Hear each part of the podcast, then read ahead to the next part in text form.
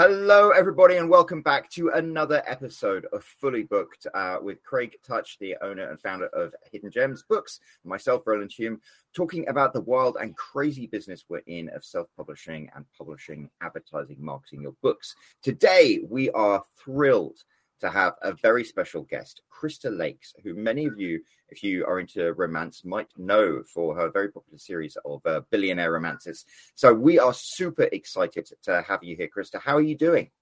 I'm doing really well. How are you this morning?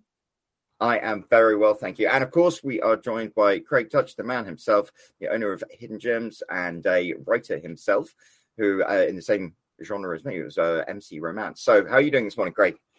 I'm doing well. I'm doing well. Um, you know, uh, thanks for joining us, Chris. Uh, you and I met um, at a writers' conference in Vegas, uh, you know, or otherwise known as Adult Disneyland, in my opinion. But uh, the uh, that was a, a, few years back, and you know, we've we've kept in, in contact ever since. And uh, your husband Sean was on a few weeks ago as well. So you know, we really wanted to get you on, and you're a really successful um, romance author, and um, you write about uh, typically about, I guess, billionaire romance. Um, and so, you know, we thought we'd want to pick your brain about what makes that uh, popular trope and how it works and how you, uh, you know, your thoughts on writing it and all that stuff. So, what do you think about all that? Well, first, I'm really excited to be here. Um, yeah, my husband had a great time on here, and so I was, I'm like, yeah. Woo. So yeah, I write billionaire romance. You can see one of my book covers backwards, of course, because the camera. Um, but yeah, I I love billionaire romance uh, mostly because it is basically a Cinderella story. Um, that's that's the big trope for billionaire romance is if you understand Cinderella, you'll understand billionaires. And billionaires are the modern day Prince Charming. We don't have a ton of royalty left in the world that's easily accessible um, or that we're totally actually interested in. And, uh, or of course, not interested in real billionaires. I have, I know that Bill Gates is currently single, but I have absolutely no desire to uh, date him, though he would probably take some amazing dates. Um, Elon Musk, though, he's uh is he single? Yeah. I think he's single. He's single. he's, yeah, he's, he broke up with his girlfriend. Yeah, he's probably a little bit better. I don't know how much time he would have to uh, spend with you, with uh, doing everything, including trying to buy Twitter. But you know, other than that, that might be the perfect relationship. I think my wife would think that's perfect. that's right. But yeah, I, I, like that idea. It is a Cinderella story. I haven't really thought about it in, in that perspective before. I guess you know the difference um, is in the nuances of your billionaire. Sometimes they're not quite Prince Charming, or at least they don't start off as Prince Charming, right? Sometimes they're like, you know, the jerk billionaire, and then you find his lighter side as the story goes on. So, what are you? Uh, what's the type of billionaire that you usually write? So, I tend to write uh, cinnamon roll billionaires, uh, just sweet, gooey, wonderful men. Um, so probably not actual billionaires in that regard. um, but uh, they are they're usually very busy with their lives and their business and that's what they focused on and so they haven't focused on the relationship side of their lives and then they find our normal but deserving heroine and get to fall in love and finally see that you know money can't buy everything and what uh, truly matters in life and get kind of some of those fun world life trope kind of things going. Um yeah so i i love billionaires for that. And you're right they can be all over the spectrum of that dark broody scary christian grey all the way to light-hearted happy go lucky kind of people. Um yeah it's very interesting what you said about you know they've put that side of their life on hold because I always think one of the the secrets to writing a a romantic lead who seems attractive is that he got other stuff going on. Because it's like guys who are just chasing girls and that's their focus. That's not actually an attractive trait is it? The hero always has something else going on. And i guess being a billionaire yeah you've got to focus so much of your time and attention to that. It really allows for some interesting plot ideas. Um, you can get really easy enemies to lovers trope. You know, she's a um, a small business fighting against this billionaire mogul, and great enemies to lovers trope in there. You can get long lost best friends where they separated as children and now they're coming back together. Uh, but he's been focused on his business and that's why he's never found love. Um, you can have it even that he uh, started this business for her um, as a semi-romantic kind of gesture and then thus it and it took off. Um, there's there's there's a lot of really fun things that you can end up doing with that business. And then you can also get the um, marriage of convenience kind of things where they need just a wife in the background or they need it for pr purposes or um, it, it opens up a lot of avenues of opportunity.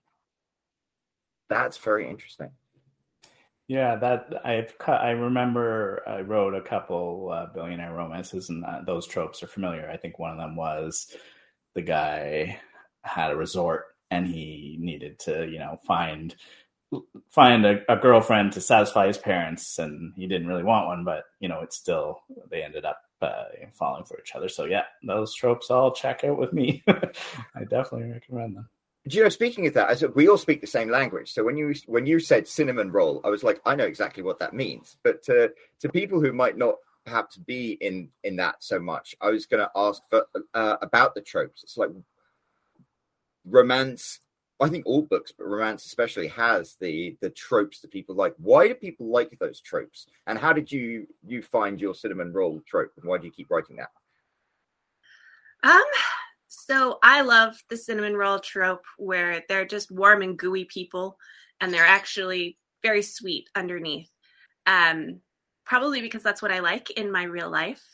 Um, I, I don't really that the alpha hole is always appealing in a, a far away sense. Like I love the idea of an alpha hole, but actually marrying one would be terrible. Um, dating someone with that just alpha energy would actually be really hard. So um, I, I I've, I've started several books being like, I'm gonna write an alpha hole, super dominant, scary military dude, and then he always turns into this sweet, wonderful, gooey person. um, and I think people like that. I think that um, I think everybody wants a little bit of sweetness in their life. Absolutely, especially these days. yeah, for sure. You know, I think that there's probably um, two types of readers where because we're writing we're writing romance, but it's it's fantasy, right? Where you know these are most of us aren't going to meet a billionaire, um, so it, it, from that perspective, obviously it's fantasy. But also, there are people that are like you, where it's like you like the idea of the alpha hole, but um, you in your personal life would never want to marry one, billionaire or not. So, but then there, I guess there are people though that for the romance that they read, they want them to be the alpha hole because it's fantasy anyways, right? They're fantasizing about that and they can forget about the realities of how they would have to live with that person and the kind of person they would be and this being swept away and changing him and this and that. And then there's of course the ones that you know, even though they're reading fantasy, they still want it to be more rooted in reality and have the person be the cinnamon roll, be be the sweet and gooey and and stuff. So I guess that's kind of like the two types of readers out there: the ones that want to just be completely swept away in a in a fantasy that they know is not at all reality, and the ones that want to have that bit of a link to reality where you know that's still a guy that they would like even though they'll never meet him and maybe he never existed or never will exist but but you know it's i think that maybe that's the two types of readers because there's also there's you write all these cinnamon rolls and you do well with them and then there's people that write those alpha holes and they do well with them. And so you know it's like it's it's an interesting you know i haven't really thought about it in that sense of the you know the types of person that would read them and what and what they would be thinking about and connecting with like you're saying there. Yeah so. Oh definitely. Yeah. I mean romance is a huge wish fulfillment you get to have a million relationships with romance. Um, there's a, a, popular TikTok going on right now where people are saying, um, I read romance because I have the mind of a slut, but a heart of a married woman. And so that they get to live vicariously through these books. And it's true. I I love reading romance because I get to fall in love every other week with a different man and I get to come home to my husband every day. And I don't actually have to deal with any of those crazy situations, but I get to experience that high and that swoon factor, which is really what reading is all about is getting to experience other things, exciting things. Um, and so I love romance for that. And thus billionaire romance, because I, like you said, I will probably never meet a billionaire. Um, or at least I will never date a billionaire. Sorry, Bill Gates. Um, it's uh, he's gonna unsubscribe now. I know. I'm so sorry. I uh, well, you know, if you want to take me out on a date, I am I am super open and. Uh, is Sean super open with that too? uh, if if this is an indecent proposal situation, we've discussed it. okay. He wants that million dollars. Oh, okay. um, I I love romance because it's almost like Ben and Jerry's ice cream. There's a different flavor for everybody, and everyone has the flavor they like. Whether it's and so instead of Rocky Road and like fish food, you've got yeah friends to lovers, and you've got like all the younger age gap or whatever it is. But the the escapist thing, romance gets such a bad rap. But then you think the escapist thing, where you get to live through vicariously through these wild situations, that's no different to guys reading James Bond books, is it? it it's uh, oh yeah, it's like, no, we want to go to fancy hotels and drink wine and shoot people and be badass, and that's just escapist in the same way romance is. They're the same thing. Exactly. Yeah. Um, except for I, I do want to go to fancy hotels and drink wines and shoot bad guys. I just want a cute guy to do it with me. Like that's uh I'll take James Bond too. That sounds great. Um uh, so yeah, how did you how did you get into writing billionaire uh romances? Like did you start off what what's your history of writing? How did you begin uh, your journey to get where you are now? Yeah. So um, my very first book was uh, someone told me I should write a novel, and so I wrote a new adult was the new hotness at the time, and uh, I wrote this small town new adult romance and it flopped horribly but i loved writing it it was so much fun and i sat down and i started trying to think of what i wanted to read what I liked. And I came up with this beach romance with a billionaire that had a secret marriage and how would how would I meet a billionaire? Like what is how does one even meet a billionaire? So I came up with this idea of that this girl won a fancy vacation. So she gets to go to this amazing resort that she could never afford in real life. And she meets this man there and they have an amazing time. They get pretend married because neither one of them thinks that they're actually ever going to get married. And they go their separate ways. Well oops he's a billionaire. Surprise. Um, and then how that would transpire. And that book um, was saltwater kisses. And that was actually so it was my second book and it hit the amazon top 100 and wow uh, yeah, it was it was very surprising. and, yeah, I remember that book. That did really well. Yeah. Yeah, and I loved it, and so I wrote a whole series of these billionaires who get to meet women who don't know they're billionaires and find that love connection that isn't based on money, and but but definitely benefits. Um, you know, they get to go on helicopter rides and um, fabulous adventures and they don't have to worry about who's paying the check at the end of the dinner. Yeah and there is definitely something very attractive about that. And uh, so yeah that's uh, how i started in billionaires. And then i just kind of kept going. And uh, the hardest part is just figuring out how does one actually meet a billionaire and in normal society? Um, you know how does a normal person end up meeting a billionaire is usually the basis for a lot of these books yeah i think a lot of it has to come down to chance too. Um i i'm trying to think to myself about you know there's no female billionaire books that i can think of. I mean there might be some out there. And then i'm thinking to myself you know why whether or not that would ever you know sort of be a popular trope. And i'm thinking it's probably wouldn't be um, and then I'm thinking, like, why not? Right. And I wonder if it's, you know, the, the, well, I guess, you know, when you write for a certain audience and romance is typically for women, um, usually your audience member wants to put themselves into that into the book, right? They want to be, they want to feel like they are the character, right? So if you're going to say that the female is the billionaire, then it's much harder to imagine that that's your situation because it's not right? So you're not going to be all of a sudden the billionaire in this in your own story and that's not like something where you can be like fantasize oh this could have happened to me.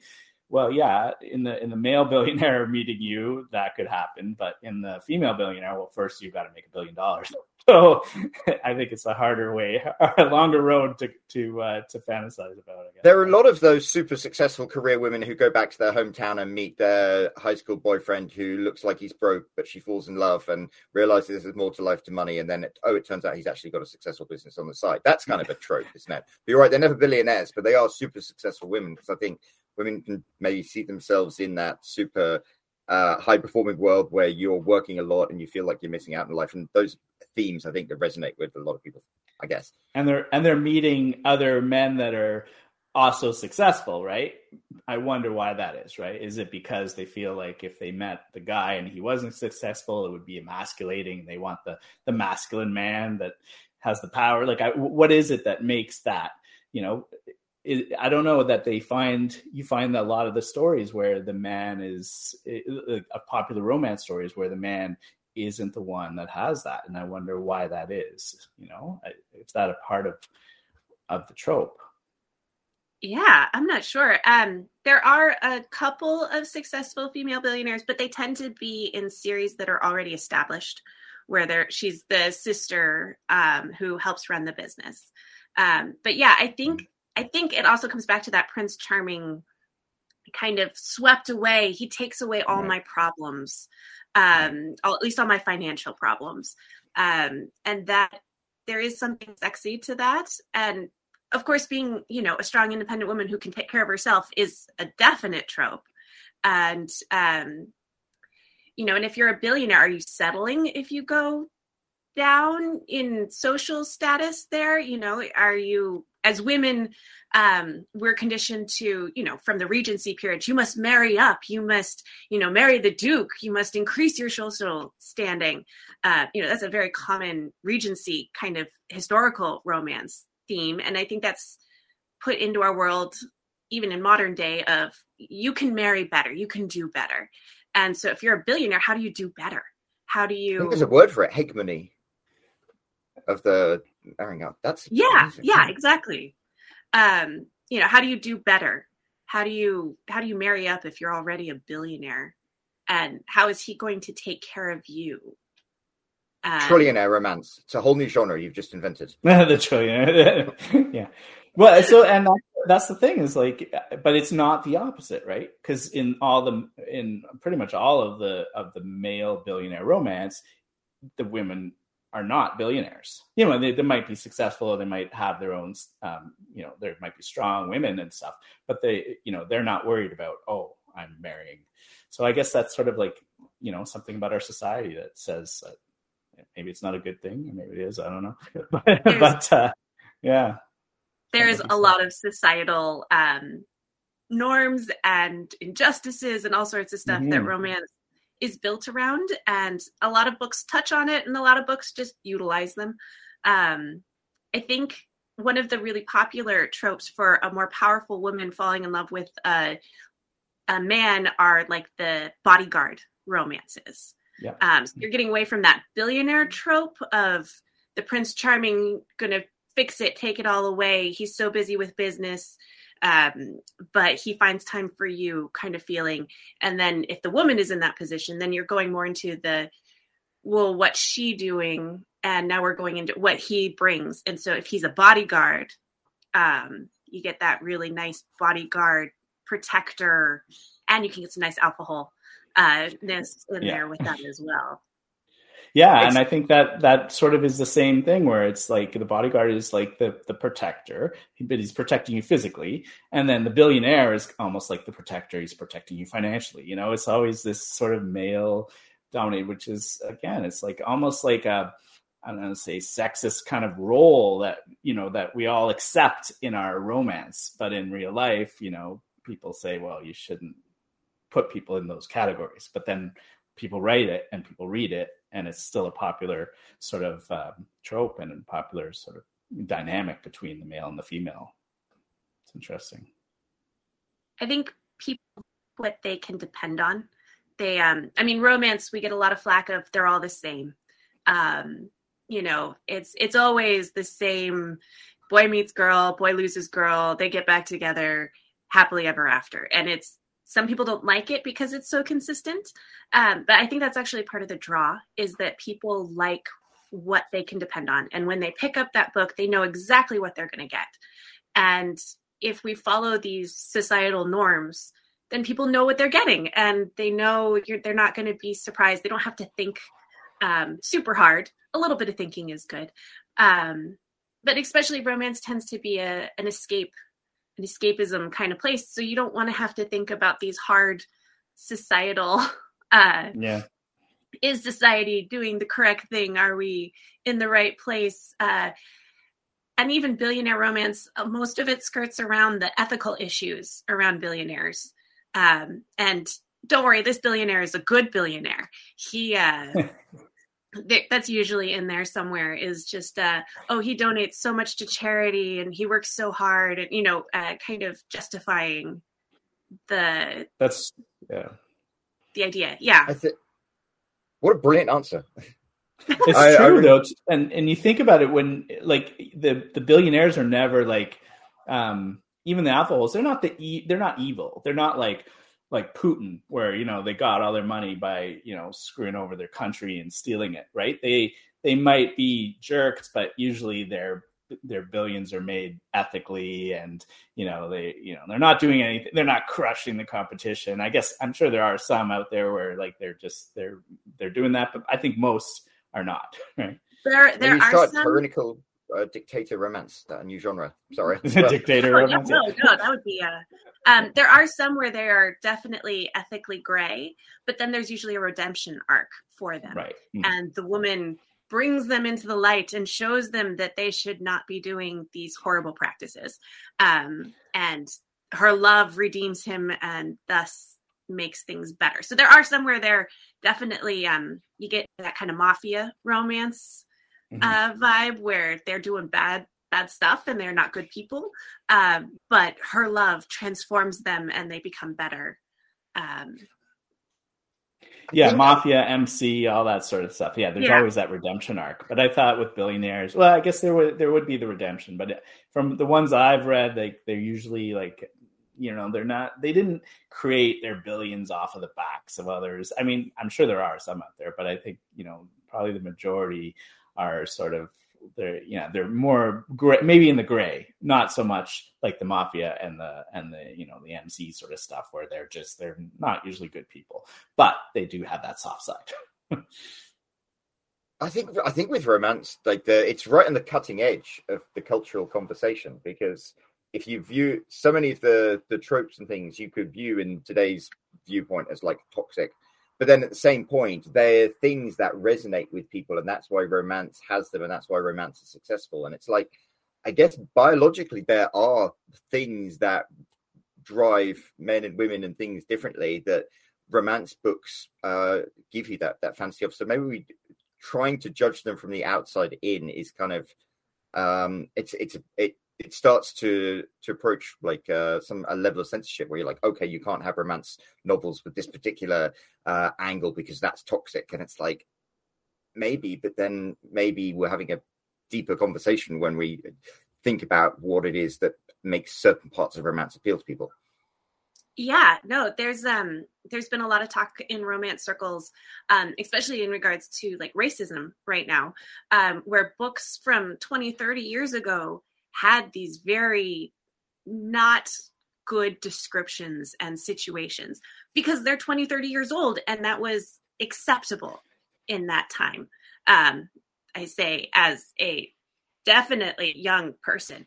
Um and uh, so and then these books are being brought up in topics and well is that could we write that book today? And a lot of times it's like no we we could but we shouldn't um, and how that progresses. And it, it is really interesting to watch the genre uh, progress and change with societal times and what is acceptable, what isn't. Um, you know, uh, how acceptable are the bodice rippers kind of things can we make that um, an okay scenario how can we make it so that it it isn't scary rapey um but in a in a good way you know like how and and how that changes with what society accepts is acceptable.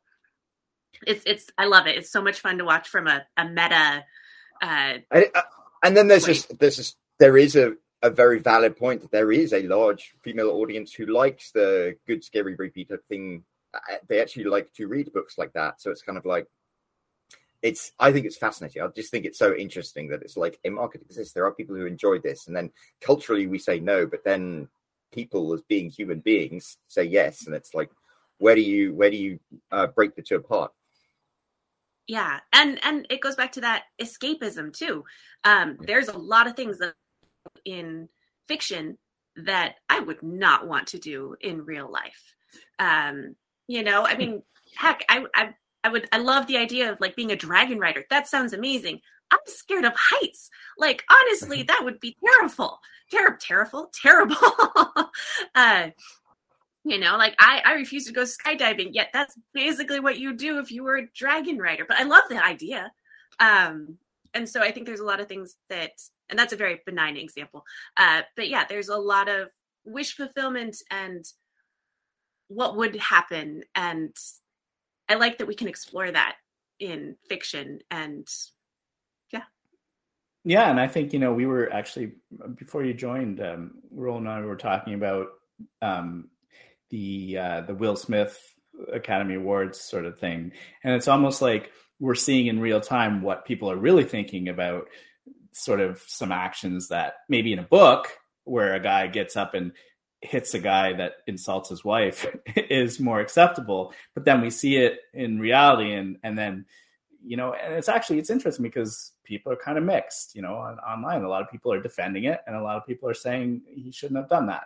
And um it just it's sort of the same sort of thing where like people have their different feelings about how those things are even when it's real not just when it's fantasy. You know everybody's got an opinion on it right? So uh you know it's it's it's it's cool to see all that stuff sort of play out. I agree with you. Like it's fun to watch how society reacts to certain things um, because it really tells us a lot about the world we're living in right? It's definitely a mirror to society. And mm. what is what is what isn't acceptable what and and how can we justify things? What what level what level of gray is okay and but i think that's what's beautiful about it that's what why romance is because people deride romance but actually when you think about it yeah it's, it's the cutting edge of the cultural conversation and you spoke about how people deride romance being formulaic but i almost think of it as long form poetry or a song. A song has a melody and a chorus and things, as you said, you expect, you know, whatever the song is, you kind of know where it's going to go next. And if it doesn't go that way, it's jarring to you. And I think that's what romance is as well. So I think it's an art form. It's like the fact that when you delve into it, it has these really thorny, difficult conversation starters, elevates it as, a, as an art form. And I think people should pay more respect to it as a genre. Well, as an artist, thank you. Um, I yeah, I think uh I mean romance is the best selling genre out there. It mm-hmm. it sells amazingly so. Um but it does I think it also receives a lot of hate. Um probably because it is a more woman female based genre. Um and it does have that formulaic quality, but like you said, uh, so does everything. Every murder mystery out there has the same concept, you know, bad thing happens, person comes to investigate it, red herring, red herring, answer. It's always the same. The red herrings change. Um, and and that's fun. And romance has the same thing, but it's we like what we can expect. And yeah. when it doesn't follow that, I don't think people enjoy it as much. Um, Definitely not. For sure. If you write a completely, and we see this all the time where somebody writes a book that is completely outside of the norms a lot you know a lot of times it just doesn't do so well and and you know it could be a good book but it's just it's not what people are expecting it's not what they wanted to read and it's also harder to market it to to find your audience for it because you know it's a new thing you know maybe once in a while somebody will strike gold and and they'll create some new genre that that will strike with people. But a lot of the times, if you don't pay attention to your to your audience and your tropes and what they expect, you know, you're not going to see the level of, of success that you were hoping for. Yeah, definitely hitting what people want, but giving them that sense of novelty as well mm-hmm. um, yeah. is huge. But yeah, uh, that's why we love McDonald's. Is it's the same every time we know exactly when I go order a Big Mac, I know that if I order it in Chicago, if I order it in New York, if I order it in Taiwan, I'm going to get a Big Mac and I will be happy with that. Whereas if I go to some hole in the wall restaurant, I might end up with the best meal of my life or I might end up with food poisoning. I don't know. I might stick with my McDonald's that I know exactly what I'm going to get. Um, I, I yeah, think I'm better sure. than McDonald's. I think I'm at least in and out quality. But, uh, but you know I what? think you're perfectly right about McDonald's. McDonald's is consistent and it always tastes delicious. And sometimes you go to Paris and they have something completely crazy there that is you don't have in America, but you try it, but you know you're going to like it because you kind of know that whatever you get from McDonald's, you're going to like. Exactly. I love the pineapples on hamburgers in um, Hawaii. They put pineapples on them, and it's amazing. It's fantastic. Uh, I uh, and but I know it's a McDonald's hamburger, and and I know that if I don't like it, I can go back up to the counter and be like, "Hey, not for me," and they'll be like, "Here, have some free fries." Um, yeah. So I'm going to walk away happy no matter what, and I think that as an author is important to always be able to have something that your reader will walk away being like, eh, maybe that wasn't the best for me, but I'm I'm still happy with what I got. I still got enough of what I expected. Um, and to be a successful author, you can't just be trying new stuff all the time. A little bit's good, but you gotta, if you want to be successful, you have to give people what they want. Yeah, and I don't think there's anything wrong with that. Isn't the the whole thing of being an artist is you tell the story you want to tell in a way that people want to have it told to them. Right. For sure. And so when you look at like so billionaire romance, um, what are the what are the commonalities between maybe all billionaire romance that sort of makes it uh, really resonate with people? Ah, so coming back on topic. uh, so billionaires, I really think that there is, like I said, that Prince Charming Cinderella kind of ability. Um, you know, it's a rich, powerful man that has decided that you, as the reader, are so amazing that he sees your awesome sauce and wants to be with you, wants to change for you, wants to give you the world, and he actually has the capability to do that. Um, you've got your different flavors in there with your your dark, more uh, Christian Grey kind of romances.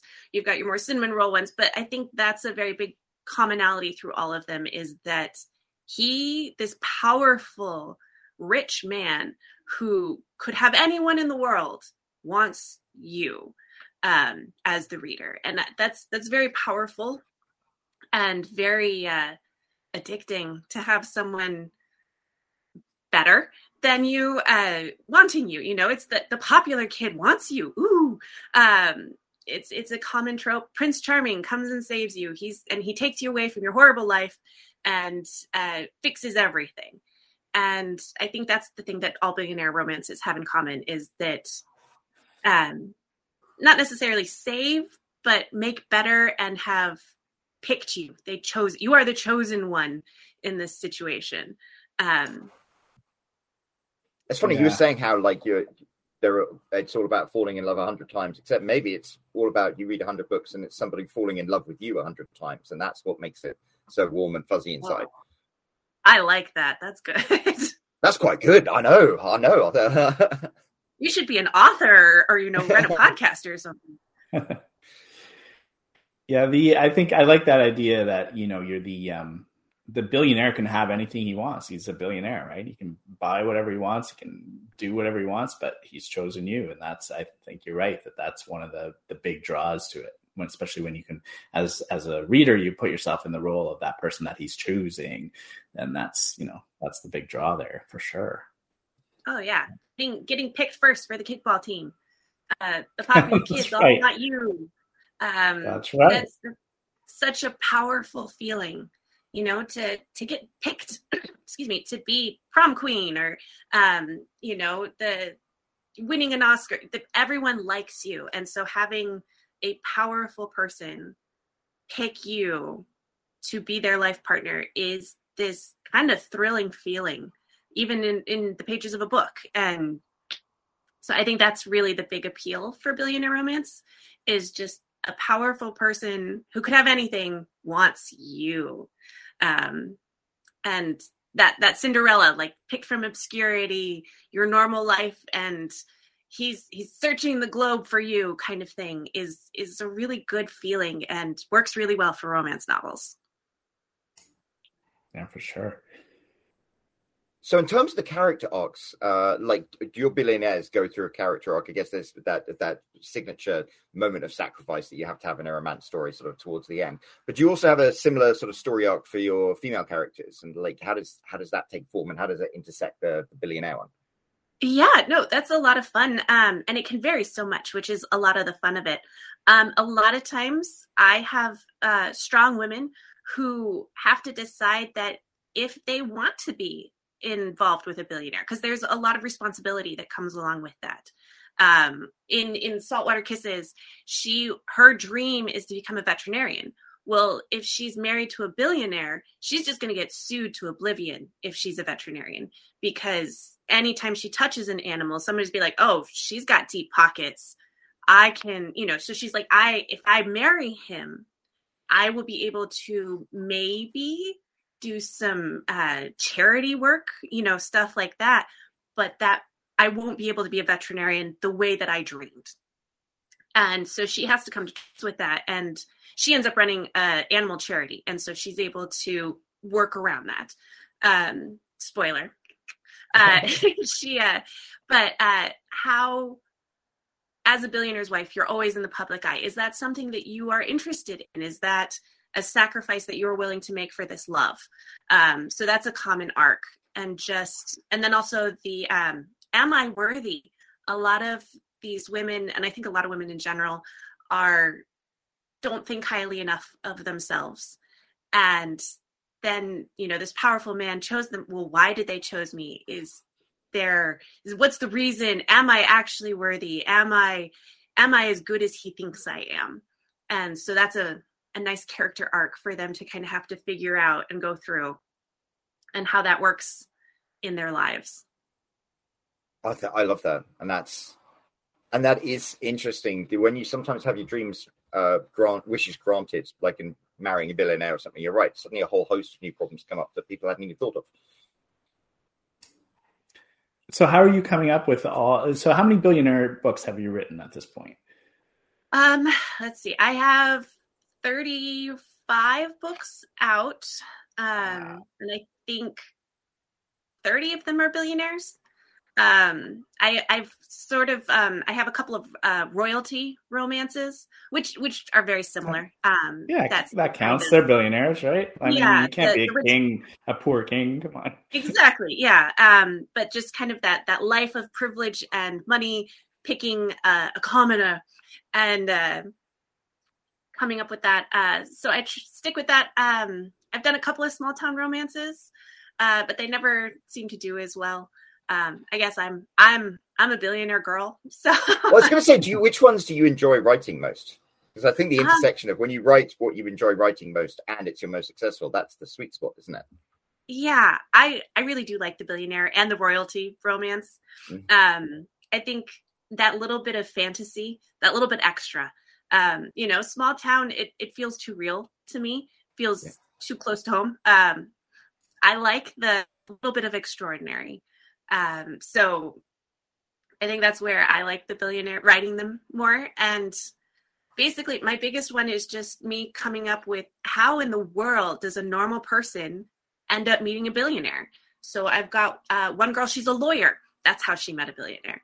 Uh, this girl won a vacation. That's how she became a billionaire. Um, this one has a business that the billionaire is going to buy.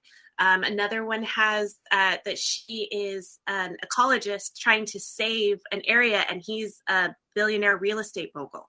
Um, and so, how do normal people end up interacting with billionaires, and how would you go about that is usually where I get the the basis for the beginning of a story, and then just kind of goes from there. I love that. And you know that's very interesting. You talk about romance being formulaic, but it's kind of when you're a, a, good writer like you are, you come up with your strong, you come up with your your characters who are very fully formed already, and then put them into that situation. How does the normal girl meet the billionaire? And I guess from that point, the characters, just the way they would interact, kind of writes the story for you. Oh, definitely. Um, one of the big things in writing that I was told to to come up with your plot is for romance, come up with two characters that shouldn't be together, and how do you make them come together? Um, and that will give you most of your romantic plot. Um, and then you can throw in, you know, like a hurricane or whatever else needs to go in there. But a lot of the drama can just come from these two diametrically opposed people who fall in love. And how does that work? Um, I think a really good example of this is in Bridgerton. She does this marvelously well with um i just watched the second season. We have uh kate who has said i will never get married and then we have the duke who is like i must get married. And like how do we we have a diametrically opposed thing here. How do we get around that? Uh, i love i love that. That that show's great. She does so much good in those that i love that series. It's it's good so, uh, have you tried to marry the billionaire in the small town at all? I mean, it seems like that's the um, the there's the the how did she meet him sort of answer right there is somehow he came to a small town, you know, like and then you sort of get those two together, right? Or he came uh, from yeah, the same I, small town. Yeah.